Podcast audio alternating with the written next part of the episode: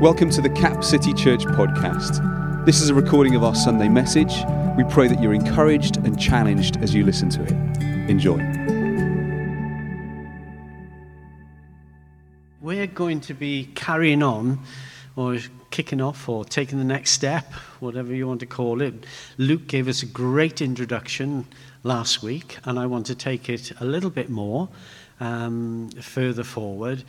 But I have to go back just a little bit into the back end of, if we can have it, please, the back end of. Uh, this is this is the theme. God has a plan.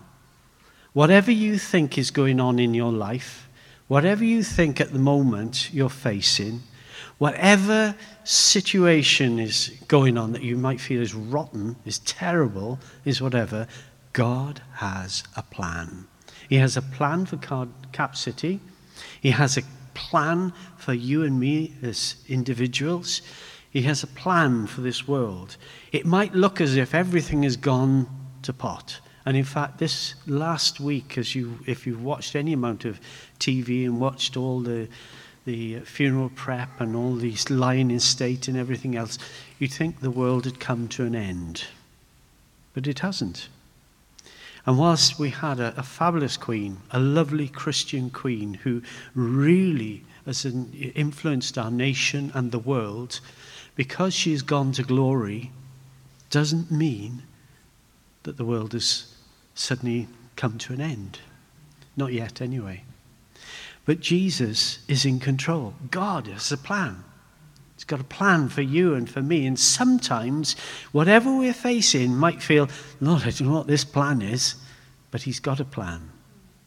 You know, some of the things that Carla and I have faced down the years with our son's illness, with our daughter's uh, dyslexia, and with various other things that have gone on in our family lives, and that we could have so easily said, ah, blow this.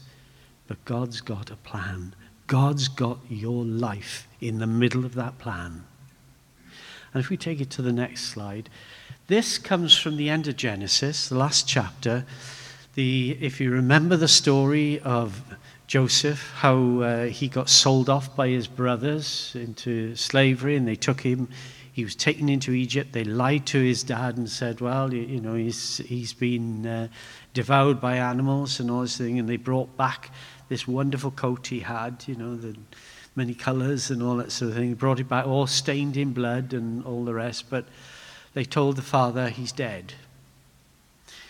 And that was pretty tragic. But towards the, if you read the story of Genesis, it's, it's wonderful how God uses Joseph. He goes through rough times, but he goes through terrible times, but he ends up in a high position of power in Egypt. And he is able to um, help and support the people through very difficult times and his brothers who came from Canaan. Now, if you know um, the Middle East, I was going to try and find a map. But I tell you, it's hard to get a map with everything in that I wanted to show you. It shows you a bit here and a bit there and a bit there. And so I didn't. So I'm relying on the fact that we all did at some point geography, or we've all, you've either been to Shah, Sharm el Sheikh or you've been to Aqaba on holiday or you Egypt or somewhere like that. You've been to Israel or Jordan. You've been there and you've seen some of the, the geography. But if you've got any idea of the geography, you've got, you've got uh, Israel that comes down. I've got to do it this way around, otherwise you'll see it the wrong back to front. You? You've got Israel that sweeps round. You've got the Gaza comes down, and then you come to the Sinai Peninsula. And the Sinai Peninsula today belongs to Egypt and you've got this peninsula. One side you've got the Gulf of Aqaba, the other side of the Gulf you've got the Suez. Actually, the other way around. Sorry. And you, have got these, and you've got it there, and you, so you've got the you've got Egypt then with the Nile, and then and the Nile Delta going up. Uh, Egypt is the northernmost um, part of Africa, northeasternmost part of Africa, I should say, and. Uh, so you see this, and then Saudi Arabia is on the other side of the Sinai Peninsula. Sorry, that side. And, uh, you know, where today we know the whole sort of Arab world really tries to revolve around Saudi Arabia, although it's, there's all sorts of disputes about, about it. But it's a fascinating part of the world. But if you look back in history, you see where Israel is today, coming down, that was where it was known as Canaan. And that's where you got the Hittites and the Jebusites and all the otherites all living in that area that Israel had to fight and overcome. Now that's, what, that's the reason why that is such a popular part of the world, if you're there, it's so, so sought after. So when land is important to the Palestinians and to the Israelites and to anybody else there, simply because it's so fertile compared to the rest. If you've ever been, some years ago, I had the, my son and daughter-in-law were working in Jordan, and they were working with uh, refugees from Syria and learning Arabic at the same time. And so we went to stay in Amman with them, and they took us all the way down to um, Aqaba, and uh, we had a lovely, lovely time there, and uh, thoroughly recommend it. You know, there's a brilliant hotel there with a, an infinity pool. You know, Carla really enjoyed that. Um, but you could look out onto the Sinai Peninsula, which is Egypt, and uh, it's an incredible part of the world, but it is hot and it is dry. It's incredibly hot. So hot, I got heat stroke when I was there. I didn't drink enough. I, I wasn't careful enough. But you know, beautiful part of the world, but very dry. The people are lovely. They were so welcoming, so generous. We went out for a meal one night and we ordered a meal. And we didn't just get the meal, because it was a slow night, we got everybody else's meal as well. You know, they just kept bringing food out to us. It was fabulous, I tell you. It's, uh, if you want the name of the restaurant, you can check with us later. But if you ever go on holiday down that part of the world, uh, you'll see a totally different way of life. Totally different. You'll, it's like biblical times. You'll see the shepherds with their sheep and their goats and all the rest walking them up the side of the road. And uh, it's just an incredible part of the world, but very different. But you know, all of the, what we're going to be looking at over the coming weeks is all centered on that part of the world Egypt, Sinai Delta, um, Peninsula, into Canaan, and even Midian. And Midian, which comes out at one point, is now what we see as Saudi Arabia. It comes down the coast there of uh, what is today Saudi Arabia. So that is the sort of backdrop geographically. Now, some of you didn't like geography at school, and I can see that you're. Well, I'll try and wake you up a little bit. But that's where the story is. And it was during the time of a pharaoh, and there were lots of pharaohs, but there's some dispute as to which pharaoh it was, and you notice that you're never given the name of the pharaoh. And the nearest we've ever got is that it's somewhere around the time of perhaps Ramesses II or his, or his son or one of those. It's either the, the ninth or the tenth dynasty. It's in that, the end of the ninth dynasty, beginning of the tenth dynasty. It's somewhere around that time. But it is interesting that we don't get to know the Pharaoh's name. And it's not actually, there's only one apparently. Um, only one recorded instance where there's something said about the children of Israel in Egypt, but in fact, it's, it's just not much is said about it. And that was quite typical. You know, we have a, a ruler today who doesn't want to be it known that he's at war with the country next door. And so he's calling it a military exercise. But you know, no ruler really wants to tell you about their, their, their failures. No leader wants it recorded.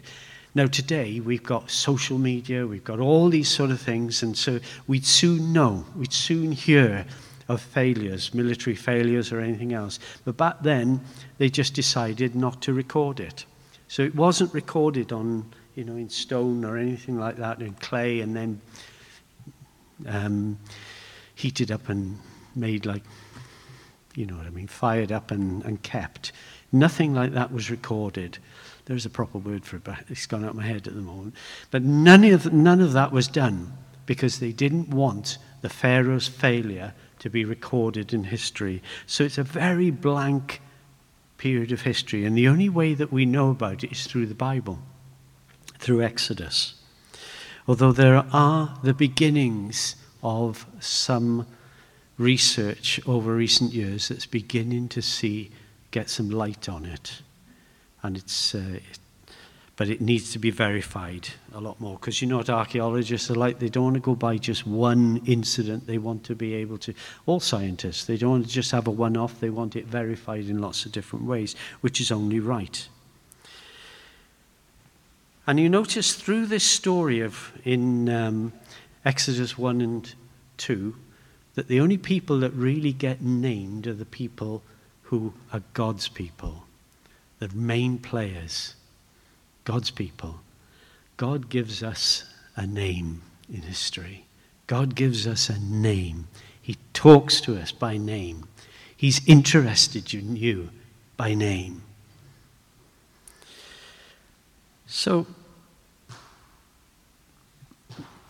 we notice that uh, if you know the story, the story where here we've got a, a king who's worried because in his country, he has probably, because it was, you had Joseph and his brothers came down, and in the time of one Pharaoh, and they asked for help because there was such a famine in their land that they couldn't, uh, they couldn't, didn't have enough to, to live on and that. And the Nile Delta is very fertile.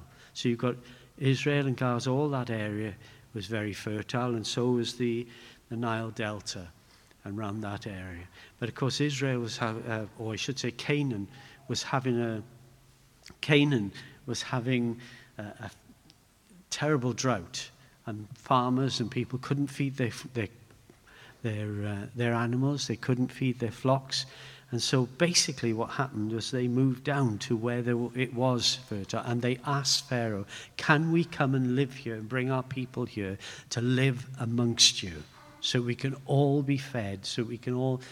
And Pharaoh said, Fine, come. Made friends with them, and they, they were in his favor. And uh, it all came down to Joseph, because years before, Joseph became quite a high official in Pharaoh's household. So he was open to these Hebrews that were coming down and asking for help. And it's interesting how at times God sends ambassadors first into places to make a way, to prepare a way. And sometimes he, he might ask one of you here to be an ambassador for him into an area that's not normally covered by, uh, by believers, but he wants you in there. He's called you to be in there, to be an ambassador, to bring about an opportunity. And that's what he did with Joseph. But of course, his brothers came down, and they were always a bit iffy about him because Joseph was the kind of guy, he was not short in, in actually saying what he thought God thought of him. So he would bring out, he would, he'd have visions, he'd have uh, things, and he would share them with his brothers. And all, you know, there's one in particular where he said, You know, I'm going to be great and you're all going to bow down to me. Well, you can imagine what a group of brothers would do that, with that, don't you? And that's why he ended up in captivity he ended up in captivity.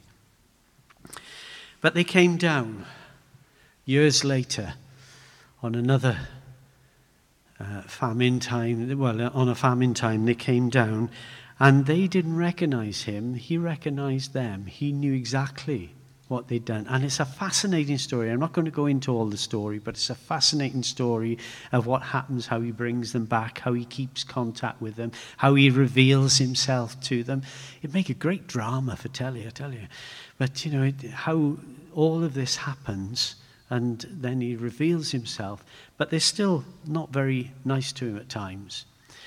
And you know, but they, they live there, and at the end of Genesis, we have this uh, we have that quote that was made. How can we have it up again, please, uh, Helen? Thank you. You intended to harm me, but God intended it for good to accomplish what is now being done, the saving of many lives. So then, don't be afraid. I will provide for you and your children. They'd gone seeking repentance before him and forgiveness, but he said this was his comment.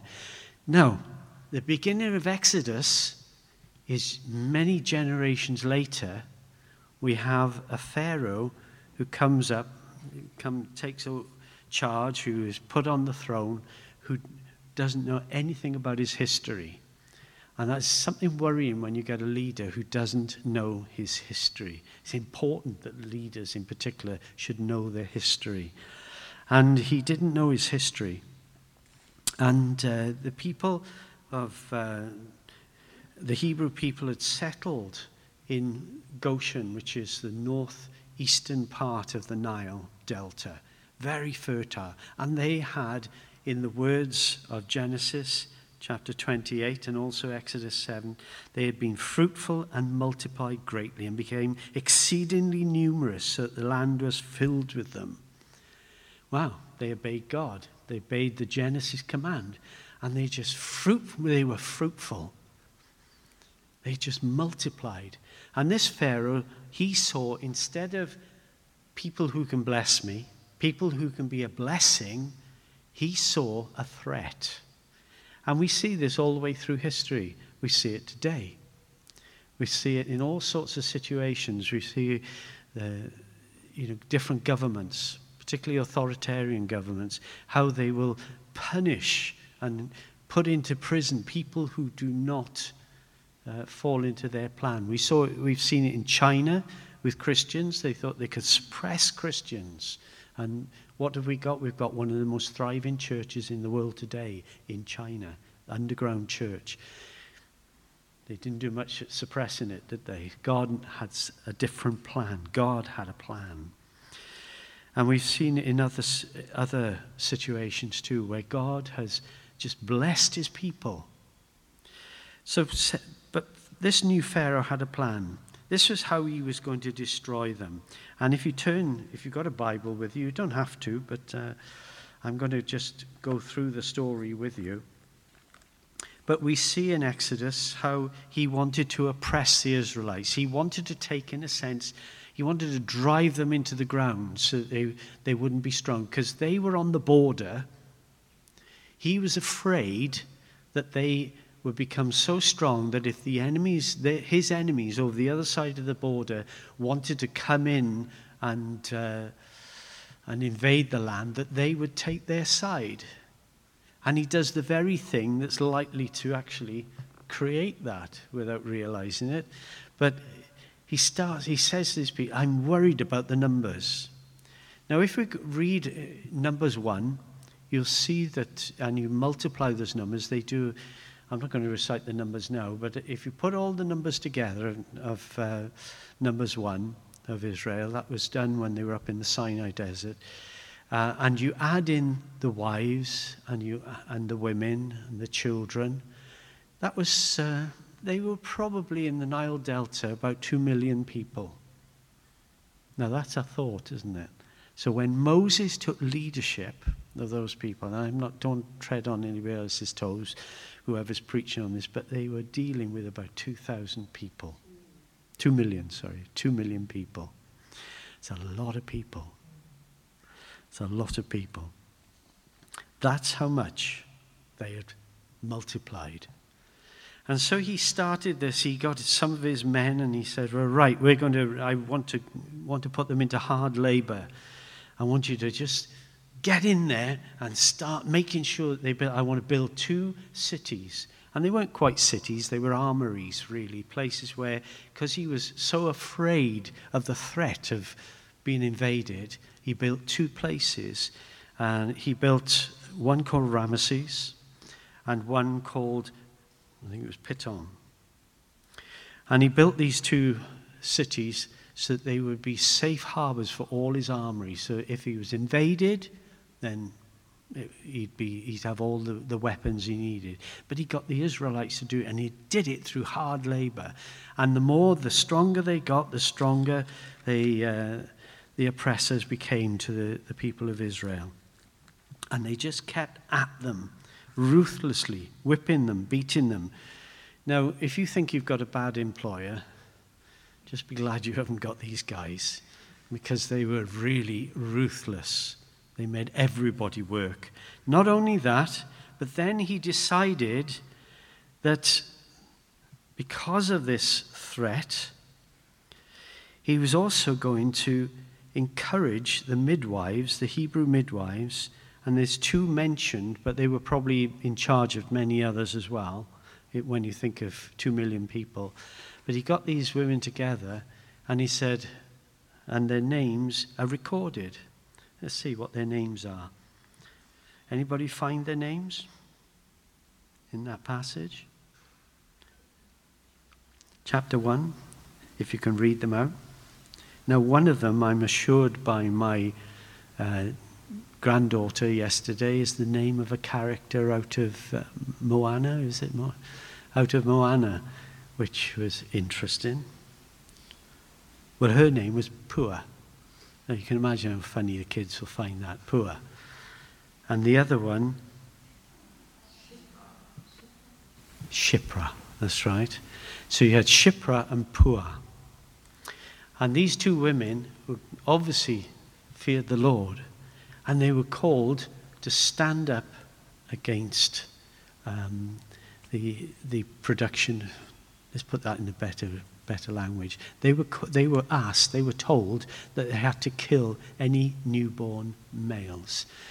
And talks about the, the, on the stool, they'd be sat on the birthing stool there and they'd watch. And basically, a birthing stool was just two stones that they, you know, would sit on, or perhaps the woman's hand, the feet were on. And uh, if came, a baby came out that was a boy, they were meant to kill it straight away, as far as the Pharaoh was concerned. And you can imagine that would have caused an incredible amount of grief. But of course, they lied to the, the Pharaoh, and uh, and it has been said there are some gynecologists that would say that women who are not delicate and who work hard probably give birth easier or whatever. Now, I don't want to get into that because that may not be true, but I've heard it's, it's said. It's not, uh, I don't know whether it's you know, factually, scientifically proven, but that's one of the things that's been said. Probably not true.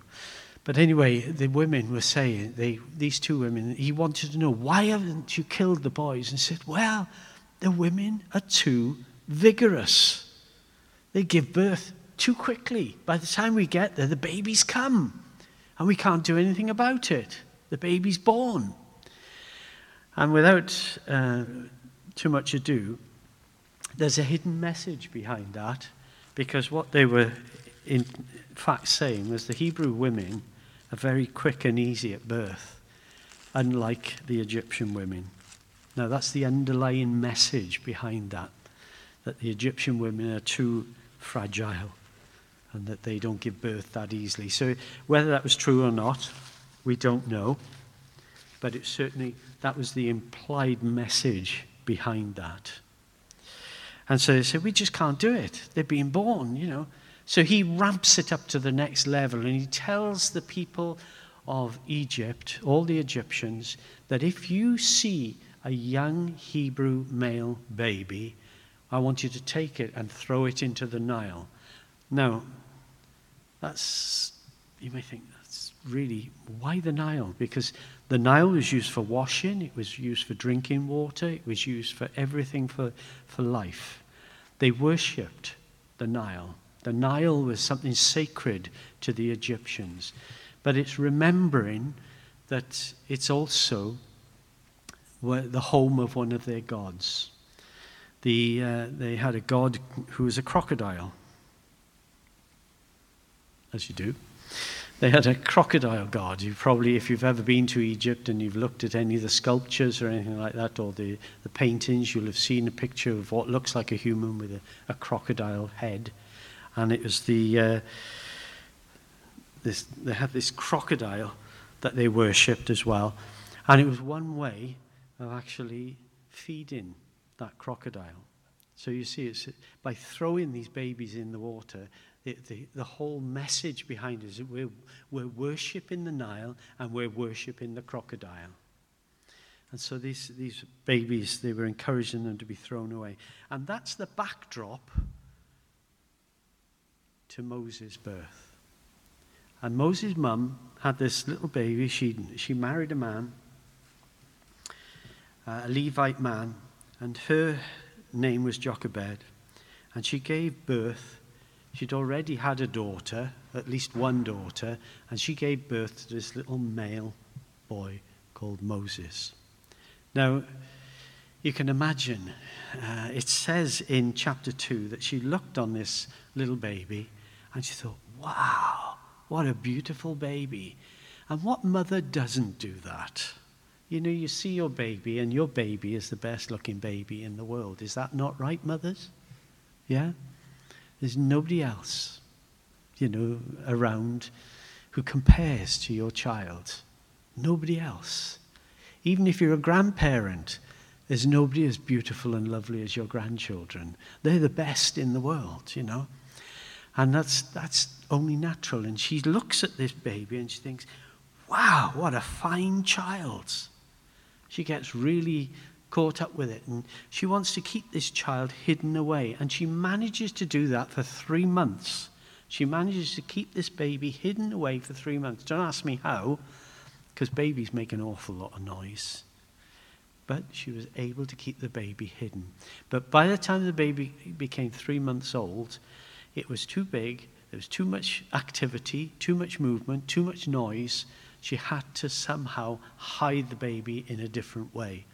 And they always say, it's, my dad always used to say, I shouldn't tell you this, but he always used to say, if you want to park illegally, park in front of a police station, you know, park right under their noses. Now, this is the, the sort of sentiment of that was done here. And what did she do? She found a basket, and it was one obviously with a lid, big enough for a, three month old baby to rattle around in. Three month old babies are not small. You know, they, they can be pretty heavy. They can, you know, yeah, and they can make a lot of noise too. But she found this basket and she covered in pitch. She put the baby in, the, in, in this basket and she floated it amongst the bulrushes in the Nile.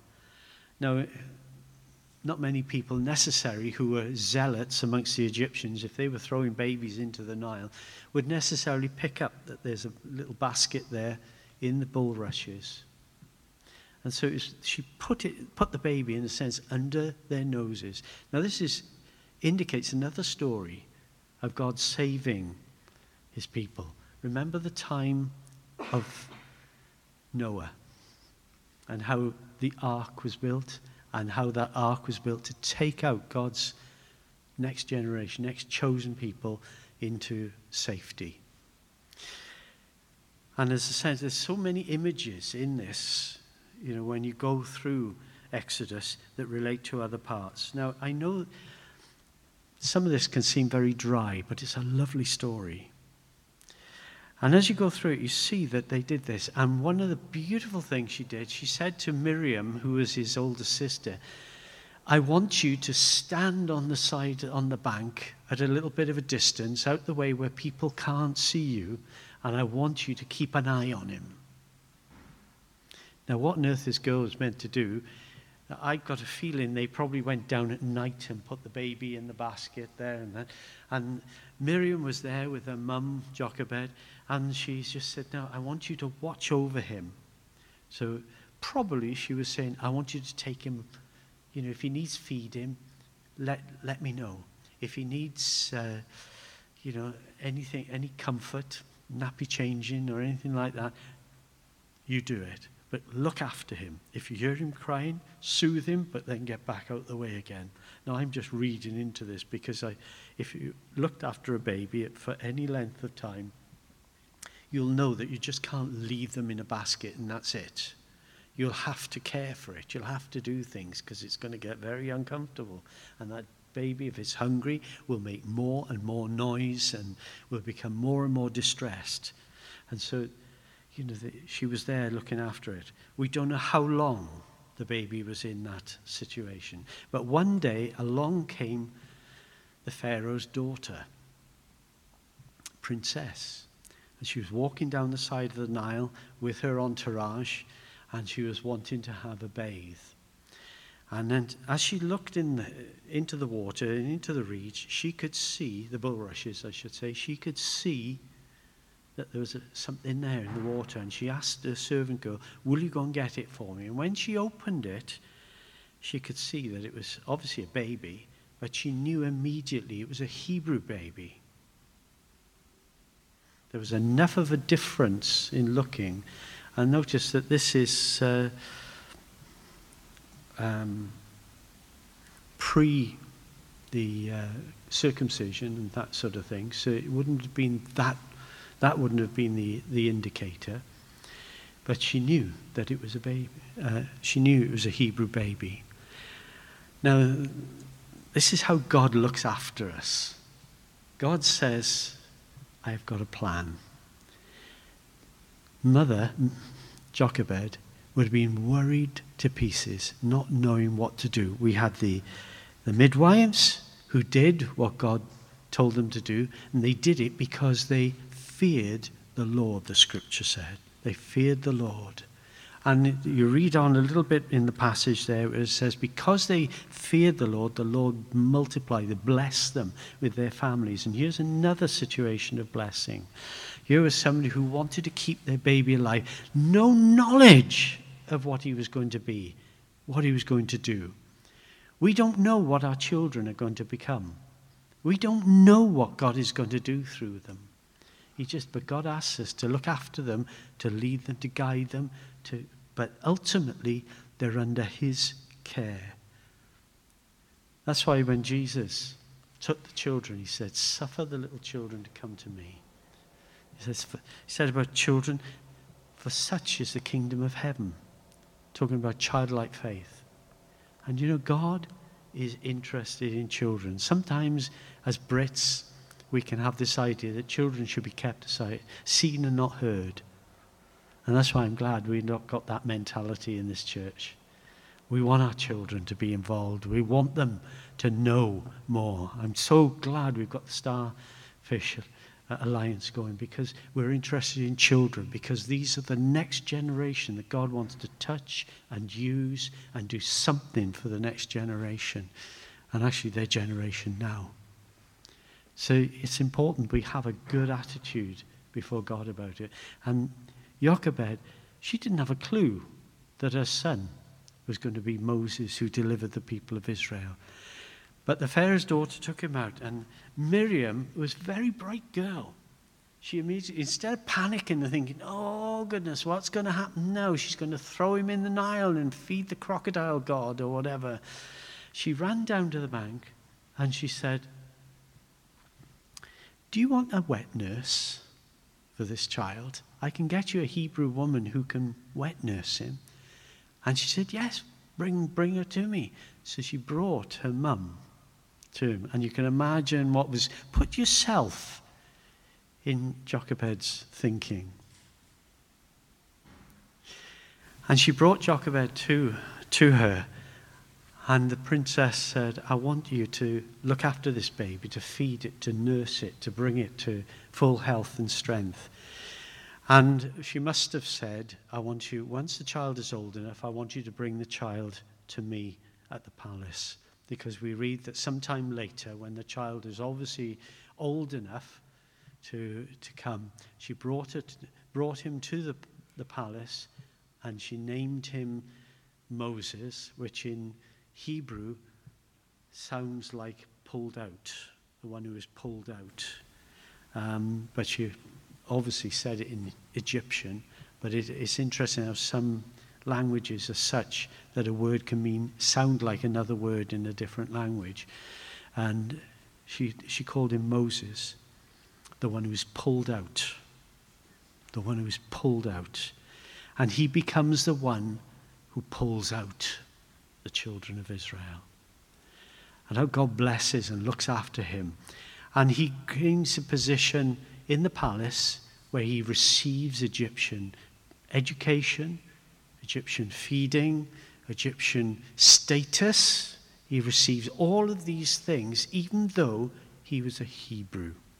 God's favor was there to make sure that this child had the education and the upbringing he needed to do the job that was going to come down the road to him. Now, that's the kind of God that we serve. He has a better plan. He has a better plan. The people, when they were being persecuted, didn't dwindle, they grew in numbers. The Hebrew midwives committed civil disobedience by not carrying out the Pharaoh's command, and they told him a lie uh, when they were challenged. And you know, as a result, God prospered them. But here, this little boy, born to a Hebrew couple, an ordinary couple, a Levite couple, were there bringing up. They had this wonderful opportunity for their son to be treated as an Egyptian ruler. So, what can we learn from this story? And this is the bit that I really want to get to for us as a church. God has a plan for us. And even though we may go through hard times, hard difficulties, God's plan is still going to be there. God will still be there.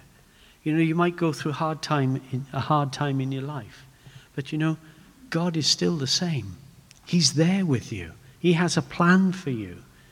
He's there to see you through it. He's going to bring you through it. Now, these people had to wait for their redemption, and they were going through some terrible treatment, but they had to wait for this young man to grow up to, till he was in his 40s. So they had to wait 40 years before he was ready to do the task in hand. And sometimes God's answer to a situation takes time. You know, he, he's not in a hurry as we are. He's not in a hurry as we are. You know, sometimes I want God to answer prayer, and I want it now. I'm like a petulant child. I want it now, God. Please, now, answer my prayer. This is hard. I don't like it. Get me out of it. You know, I'm like that child that's tugging on its parents' arm. Can we do it now? Can we do it now? And you say to the parent, Not now. We'll do it later. Now, Dad. Now, Mum. And they're there. And we can be like that with God, with some of the things in our lives. And sometimes we have to be prepared to put those things in a basket, put it to one side, and let God look after it. Now, there may be things in your life that God wants you to put in a basket, put aside things that He wants to do in your life, things that He wants to do for us as a church. He wants us to put it to one side, not to forget about it, to keep it there before Him, just as Miriam and Jochebed did, but He wants us to put it there aside. He wants you just to know that it's, it's there. He understands, He sees it, but the timing isn't right. And there are some those times in history when God does things and it's at the right time. Jesus came, the scripture teaches us, at the right time. Now, the people, you, you would have thought, well, why didn't God bring salvation to us as people through Jesus right at the beginning of time after Adam and Eve had sinned? Why didn't he do something about it then? But God has his purposes. He knows what's right for us. He knows what um, the right purposes for things. But on this occasion, they had to wait 40 years before Moses was ready. And even then, he was a reluctant leader. But I'll leave somebody else to talk about that.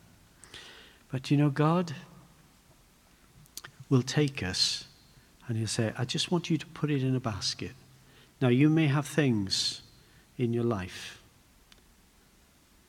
you know, things that you think, I want I want an answer to that. I want that to happen. But God says, put it in the basket. I won't forget it. I'm not saying it's, it's the wrong time for you. I'm not saying it's not going to ever happen for you, but I want you to put it in the basket. Put it aside. I was, if I'd have hadn't, if I'd have thought about it. You know, you have these thoughts too late sometimes, but I had thought, and I, I was going to do something which I've, I've seen Sammy do on quite a few occasions, to pull out a, you know, some um, sticky, what do they call them? post-it notes, that's right, and pass out pens and say, write in there and have a basket going around and you can put it in a basket and we'll pray over it. Now, I didn't get time and it, the thought came too late. But maybe that's something to do when you get home to put to get yourself a little basket. I know we got plenty in our house, but maybe a little basket. Write something down and put it in that basket that something that you really want God to look after and do for you, and put it there. Maybe the basket will be a journal, a prayer journal, where you can write in there, you know, something that you want, and somewhere where you keep a record for answered prayer. Put it there, write it down, ask God to, to answer, and just leave it with Him. Trust Him. One of the biggest things I find as believers that we struggle with is trust. Do we really trust God? Do we trust Him that He will answer a prayer? Do we trust Him? Sometimes some of our prayers we won't see in our lifetime answered. And sometimes we, you know, I heard of people who prayed for their family for years and years and years, and they've gone to the grave without hearing them become Christians, only to find out that years later um, if they were alive, they'd have seen their family become followers of Jesus. You know, sometimes we've just got to trust God to answer those prayers, but we keep faithful in that. Sometimes God does it in a way that we don't expect as well. And uh, I bet Jochebed and Miriam were thinking, well, this is a, a real turn up for the book. We weren't expecting God to answer prayer like this. We weren't expecting this to happen in our lives. We weren't expecting our baby to be looked after quite like this. You know, and she could take the baby home and feed the baby, look after the baby. And if anybody came along and said, you say, well, the princess said, princess has given me control of the baby. You know, just the protection and the, of a vision, of a, of a hope, of a dream, the way God does things. God has a plan. Do we trust God with that plan? As a church, as individuals, do we trust God with that plan? With your life, with what's happening to you? You may be looking at things and thinking, this isn't working out how I wanted it to work out. Do you trust God to look after it?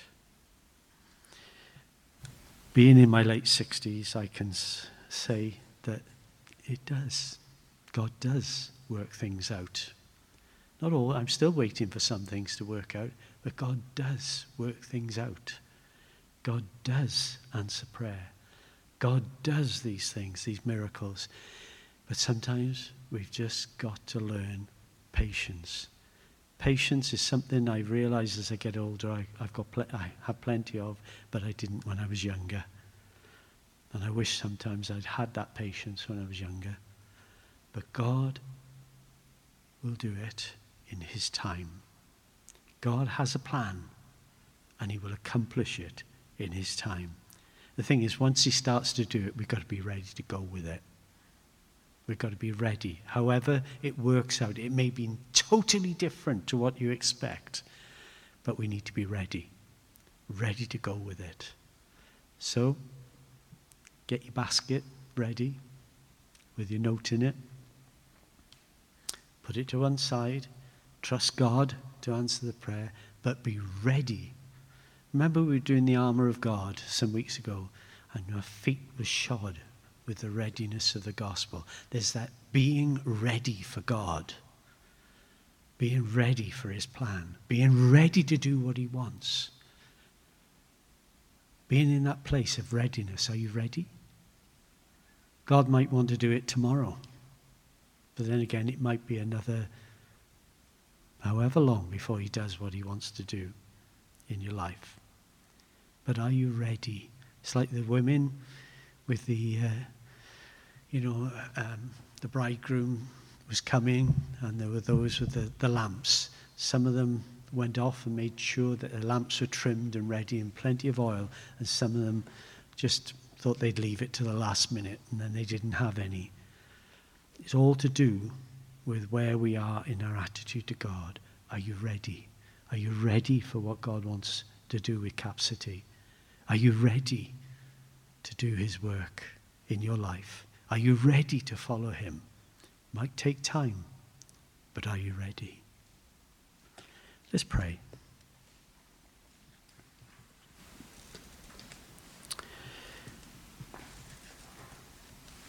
Father, we need you to come and ready us for whatever it is that you've got for us. And however long it takes, we still want to stay faithful and ready.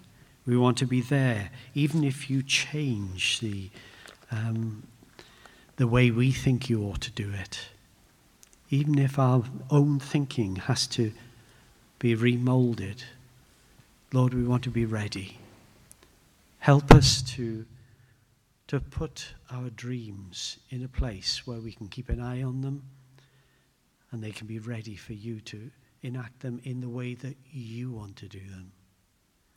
Lord, it, some of those things, dreams, might be very precious, like baby Moses. Some of those things to us may be real heart issues that go deep within us. But Lord, help us to hand them to you, to trust you to pray over them, but to trust you